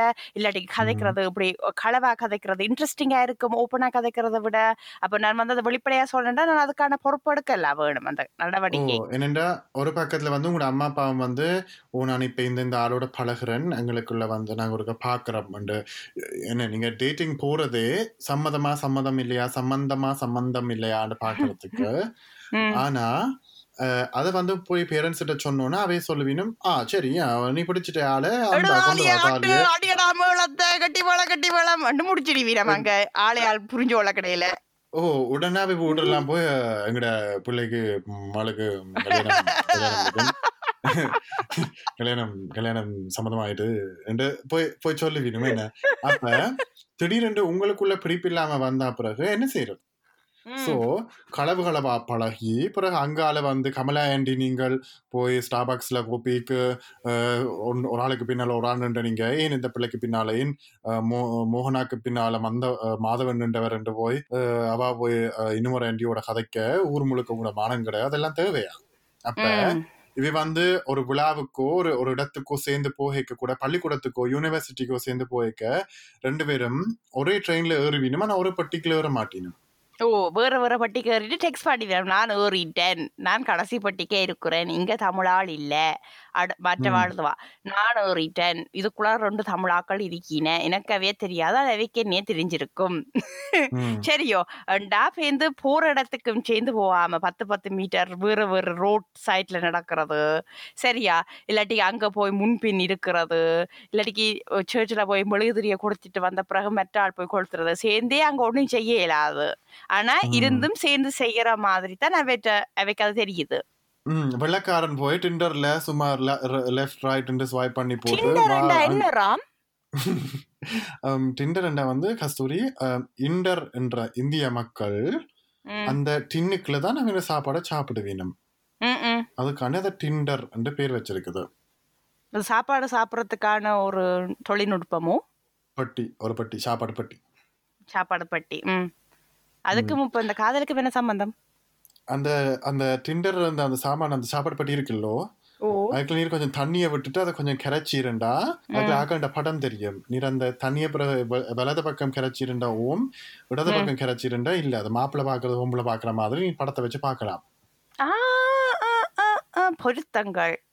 பொருத்தம் பார்க்கலாமோ அப்படி. வந்து விதம் விதமா ஓகே கியூபிட் இருக்குது படு இருக்குது பம்பிள் இருக்குது. வித விதமா ரக ரகமா சாப்பாடு பட்டி இருக்குது. சரி சரி சரி. ஓ அப்ப வெள்ளக்காரன் போய் இந்த சாப்பாடு பட்டிக்கு என்ன செய்யறான் வெள்ளைப்பாரன் போய் தண்டை பாட்டுக்குள்ள அதுல சாப்பாடு பட்டியை கரைஞ்சு சாப்பிட்டு கூ கூத்தடிச்சு போட்டு வா இந்த காஃபி ஷாப்ல சந்திக்கலாம். இது இந்த இந்த இடத்துல போய் நாங்கள் சும்மா அஹ், ந- காத்தோட்டமா நடந்துட்டு வரலாம்ன்னுட்டு ஃப்ரீடமா அவன் நடக்கிறான். நாங்களனா ஒரே பார்க்கல போய் நின்று கொண்டு ரெண்டு ரெண்டு விதமான உள் வாசலுக்களால நுழைஞ்சு அங்க நான் ஒரு மரத்துல இருக்க நீ ஒரு மரத்துல இருக்க மரமும் மரமும் பார்க்க நாங்களும் நாங்களும் முதுக்கு முதுவா இருக்க. அதுல டெக்ஸ்டிங் அங்க நேர்ல இருந்தாலும் டெக்ஸ்டிங் வழியா தான் இப்ப ரொமான்ஸ் நடக்குது. எப்படி? என்ன ஒரு வாழ்க்கை? ஒரு சாமத்தி சடங்கு கல்யாண வீட்டுல போயிருந்தோண்டு அங்கேயும் ஆளையாள் பார்த்துட்டு டெக்ஸ்டிங்ல தான் மிச்சம் கதை வடிவா உடுப்பு போட்டிருந்த நீ வடிப்பா நடந்த நீ வடிவா குத்துளாக்க தூக்கி நீ உண்டு ம். அப்படித்தான் அங்க நடக்கிறத வந்து ஓப்பனா கதைக்கு இல்லாமல் இப்படி மறைமுகமா காதல் செய்ய வேண்டி கிடக்கு எனக்கு வந்து இப்போ காதல்களில் பெருசாக அனுபவம் இல்லை. அதனால எனக்கு இன்றைக்கு எப்படி அது நடக்குதுன்னு தெரியல. ஆனால் இது வந்து நாங்கள் நான் வந்து இந்த பருவத்தில் இருக்கேக்க எனக்கு இதெல்லாம் நேரிடைக்க அப்படித்தான் ஆக்கள் செய்த வேண்டது தெரியும் எனக்கு. இப்ப எப்படி இருக்கிறது எனக்கு அறிய உண்மையில ஆவலா இருக்கிறேன். மக்களே உங்கள் நீங்கள் எப்படி காதல் செய்றீங்கன்றதெல்லாம் எங்களுக்கு சொல்ல விரும்பினீங்கன்றா நீங்கள் அனானிமஸா சொல்ல விரும்பினீங்கனாலும் கூட எங்களுக்கு இமெயில்ல கூட அதை தெரிவித்துக் கொள்ளலாம். ஆனா உண்- உண்மையில இதுல உண்மைகள் இருக்குது. இன்ட்ரெஸ்டிங் என்னண்டா கஸ்தூரி? எங்க அம்மா அப்பாவும் இதே மாதிரி ஒரு முறையில தான் காதலிச்சிருக்கணும் அஹ், நான்? அவையோட கதை கேட்க அங்க. வந்தானா ஒரு பொம்பளை பிள்ளை வந்து பள்ளிக்கூடம் போகைக்க அவாவை. கொண்டு பள்ளிக்கூடம் வரையும் விடுறது வந்து தூரத்துல இருந்து ஒரு ஆண்மகன் வந்து சைக்கிள்ல போய் கொண்டிருப்பார்.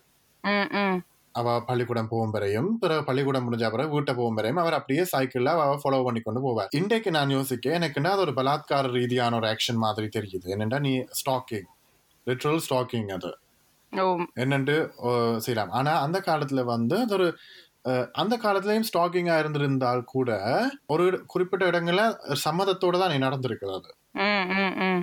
என்ன சில இடங்கள்ல அவ பள்ளிக்கூடத்தால வரைக்கும் அவ வாசல்ல நின்று பாப்பா இவர் வந்துட்டாரோ? நிக்கிறாரோ? எங்கேயோ? உண்டு ஒண்ணு இவரும் பின்னால கண்கள் இரண்டால் என் ரெண்டு ஒண்ணு அந்த தலையை அப்படி ஆட்டி ஆட்டி கொண்டு அவரும் சைக்கிள்ல ஃபாலோ. பண்ணுவார். வீட்டை போகும் வரையும் வீட்டை இவ வந்து வீட்டு கேட்டை திறந்து உள்ளுக்குள்ள போகணும்னா அவர் அப்படியே தனக்கும் இவ யாருன்னு தெரியாத மாதிரி த- தொடர்ந்து போயிடுவார் ஓ ஓ. அங்கால கமலா ஆண்டி தான் மெட்ட வீட்டு கேட்ல இருந்தோண்டு இவ ஒவ்வொரு நாளும் வரைக்கும் இவரும் ஒவ்வொரு நாளும் வாராருன்னு பார்த்து போட்டு அங்க என்ன நடக்குதுன்னு பக்கத்து விமலா ஆண்டிட்ட போய் சொல்லுவா. ஓ கமலாண்டி தான் எங்களோட கொமிசர் அவர் தான் அவ தான் எஃபிஐ அவ பிடிச்சிடுவா. அலுவலுவல கமலாண்டிக்கு மறைச்சு காதல் செய்ய இயலும் உங்களால. நான் ம். அதான் ரெண்டும் காவல வருது கமலாவும் காதலும். அதுங்களே அது பிடிக்க இயலாது சொற்புணர்ச்சி. கமலா காதல் காதல் கமலா. அப்படி எவ்வளவு கஷ்டத்துக்குள்ள இந்த சனம் காதலிச்சு கல்யாணத்தை முடிச்சு வருதுகள் என்ன? ஆனா அதே நேரம் இந்த காதல் நெருக்கடி என்ன வாருதுன்னா இந்த கமலா ஆண்டியால் கண்டுபிடிச்சிச்சினே என்ன அந்த காதலை.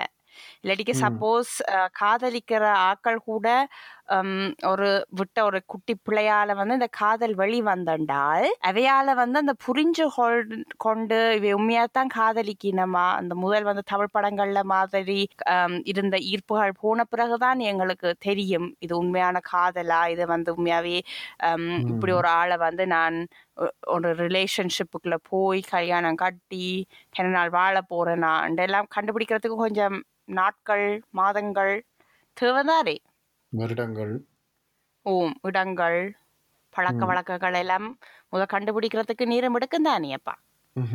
அப்ப இப்படி இந்த கமலா ஆண்டி போல ஆட்கள் வந்து அதை கண்டுபிடிச்சு அதை வந்து பெருசா ஊதி ஊதி ஒரு சின்ன ஒரு அஹ், நுளம்ப ஊதி யானையா யானை சாய்ஸ்ல கொண்டு வர பிரச்சனை மாதிரி கொண்டு வரைக்க அவைக்கு பழகிற ஆக்களுக்கு பிரச்சனை இல்லாட்டிக்கும் அந்த பழகிற ஆக்களை பெத்த ஆக்களுக்கு இருக்கிற பிரச்சனை இருக்கே.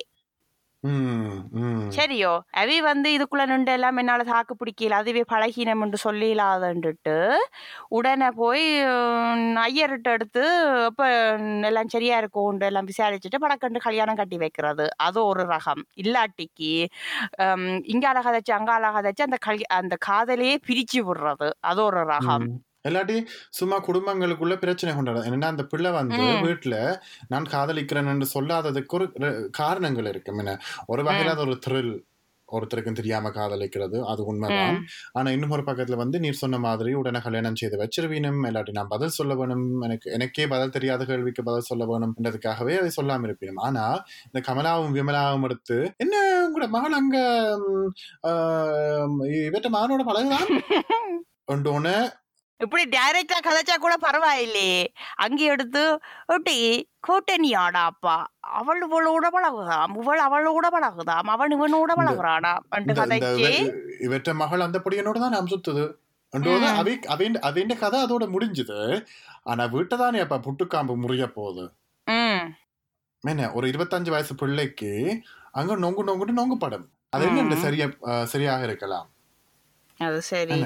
என்ன அஹ், நாங்க வந்து சமுதாயத்தினுடைய கட்டுப்பாடுகளால தான் நீ இப்படி ஒரு கள்ளக்காதல் எல்லாம் செய்யறோம் சமுதாயம் வந்து நேரடியாக ஒரு ஆணும் பெண்ணுமோ ஒரு ரெண்டு மக்கள் பழகுறது நார்மல் அது வந்து ரொமான்டிக்கான இன்ட்ரெஸ்டா இருக்க வேணும் இல்லை என்று நாங்கள் அதுக்கு கட்டுப்பாடு வைக்காம இருந்து மானம்ன்ற அந்த ஒரு கான்செப்டை நாங்க தூக்கி சரியான இடத்துல வச்சோம்னா கூடயே இந்த பிரச்சனைகள் நடக்காது.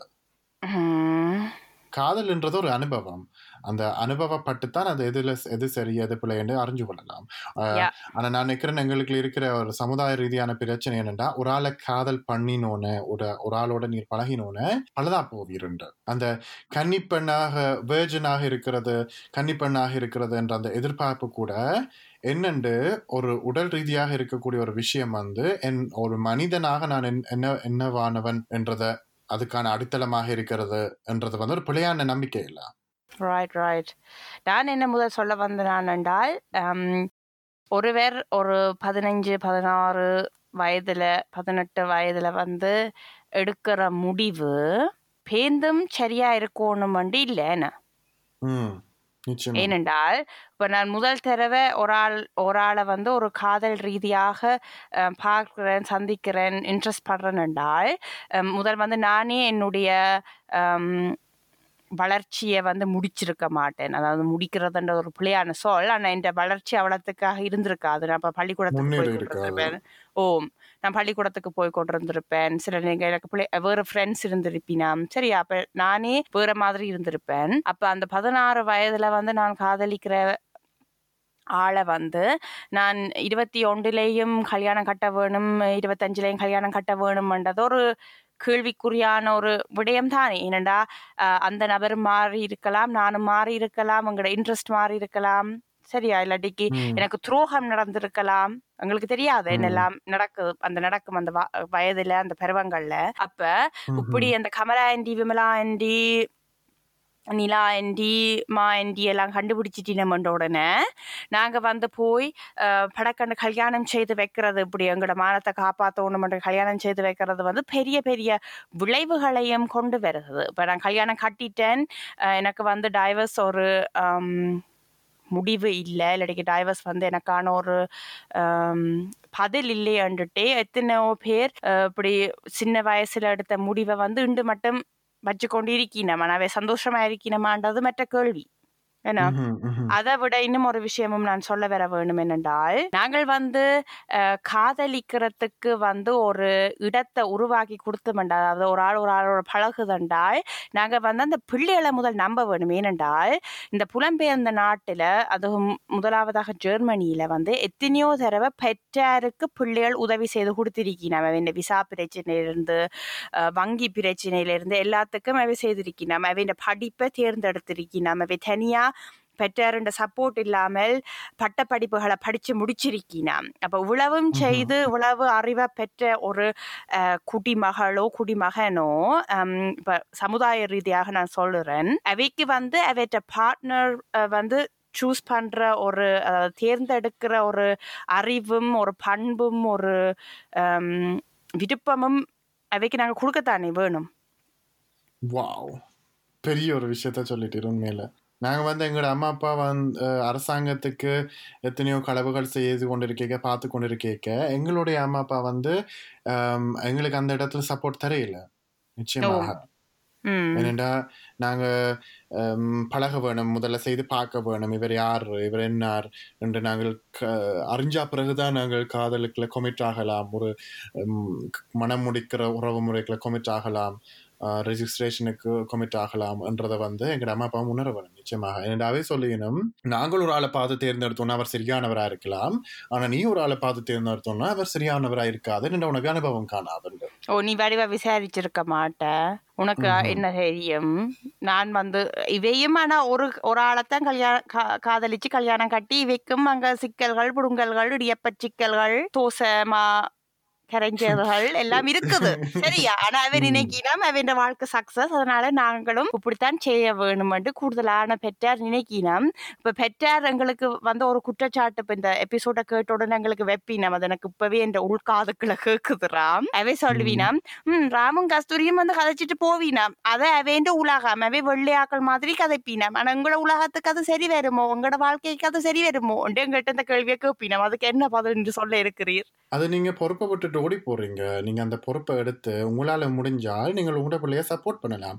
நீங்கள் வந்து முதலே வேணுமென்றால் அந்த ரெண்டு குடும்பமும் நீங்களும் கதையுங்கோ. இவை வந்து பழகி பார்க்கட்டும். இவைக்கு வந்து உறவு முறை ஒன்று நடக்காது. ஆனால் முதல்ல வந்து இந்த உடல் ரீதியான சேதம் ஒன்று ஏற்படும் என்ற அந்த நினைப்பையே விட வேணும். ஓ பயத்தை விட வேணும்.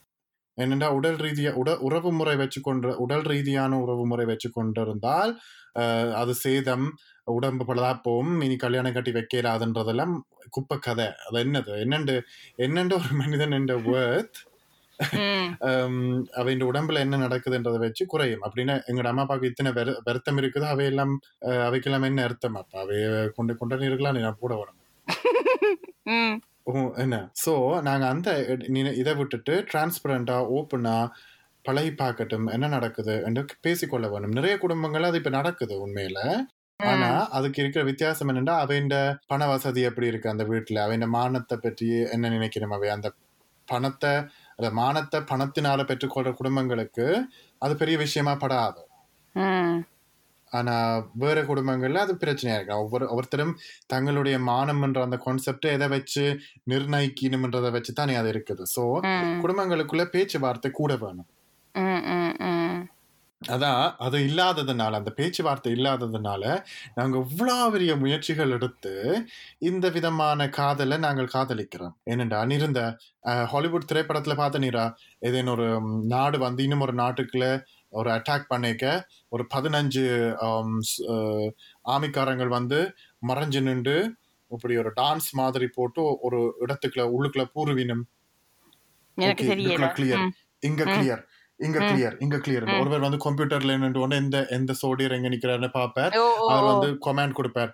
ஓகே கிளியர் திஸ் ஏரியா இவனுக்கு நீ முதுகுல ப்ரொடெக்ஷன் கொடு அப்படின்ட்டு. அத மாதிரி நாங்கள் வந்து இந்த மிலிட்டரி ராணுவ ஆக்ஷன் மாதிரி தான் நாங்களும் காதலிக்கிறோம். ஒரு ஒரு ரெண்டு காதலிக்கிற ஆக்கள் சந்திக்கிறதுக்கு ஆறு பேர் சேர்ந்து போவினம் ஒரு கும்பலே போக வேணும்.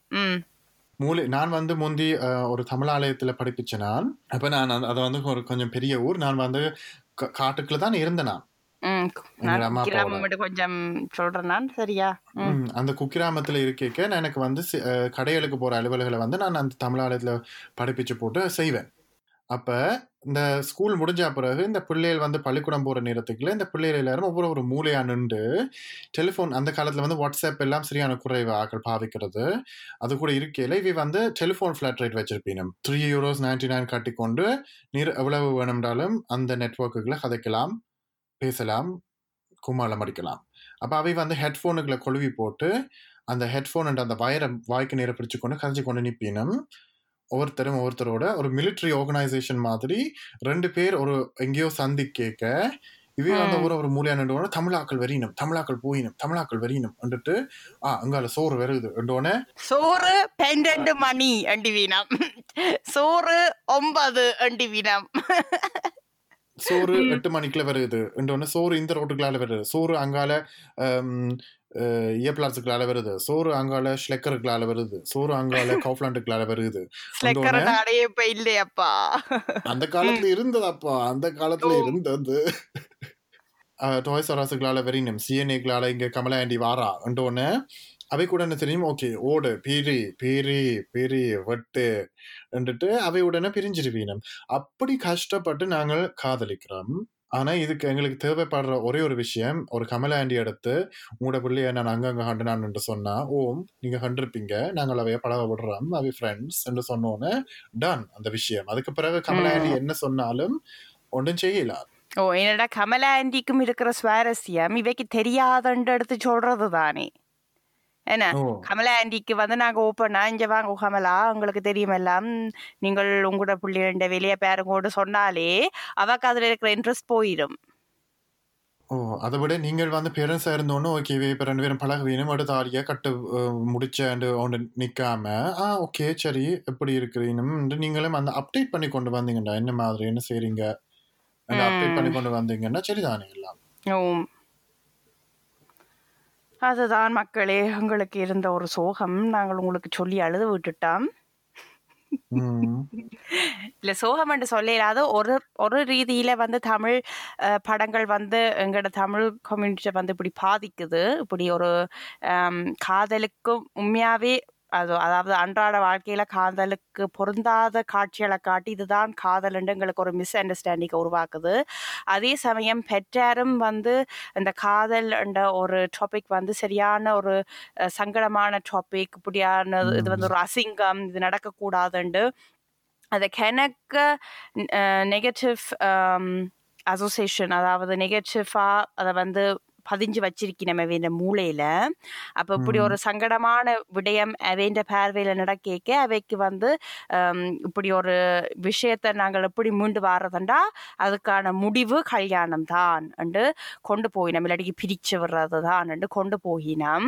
அதை விட நாங்கள் வந்து அந்த பொறுப்பில் நின்று ஒரு ஒவ்வொரு மனிதருக்கும் எல்லா ஹியூமன் பீயிங்ஸுக்கும் வாரது வந்து ஒரு காதல் அது ஒரு நோமலான உணர்ச்சி. சாப்பாடு தண்ணி உடைக்கிறது அது மாதிரியான ஒரு உணர்ச்சி என்று நாங்கள் அதை ஏற்றுக்கொண்டோம் என்றால் இவ்வளவு பிரச்சனைகள் பெறாதன்றது தான் எங்களுடைய கருத்து. ம் நிச்சயமா. ஏனென்றா எத்தனையோ ரகசியங்களுக்குள்ள தான் நாங்கள் காதலிச்சு கொண்டு போறோம். இப்போ இதை எடுத்து இப்போ நாங்கள் வந்து கதைச்சது ஒரு ஆணுக்கும் பெண்ணுக்கும் ஐடென்டிஃபை பண்ற ஆக்களுக்குள்ள இருக்க காதல். ஆனால் இதை விட குயர் லவ்வும் இதே மாதிரி தானே எக்ஸிஸ்ட் பண்ணுது. அது இன்னும் ஒரு இதை விட இன்னும் ரகசியமா எக்ஸிஸ்ட் பண்ணுது. ஓ என்னடா அதுக்கு வந்து இன்னும் சமுதாய ரீதியாக இன்னும் இன்னும் கூட பிரச்சனைகள் உண்டபடியா? ம்.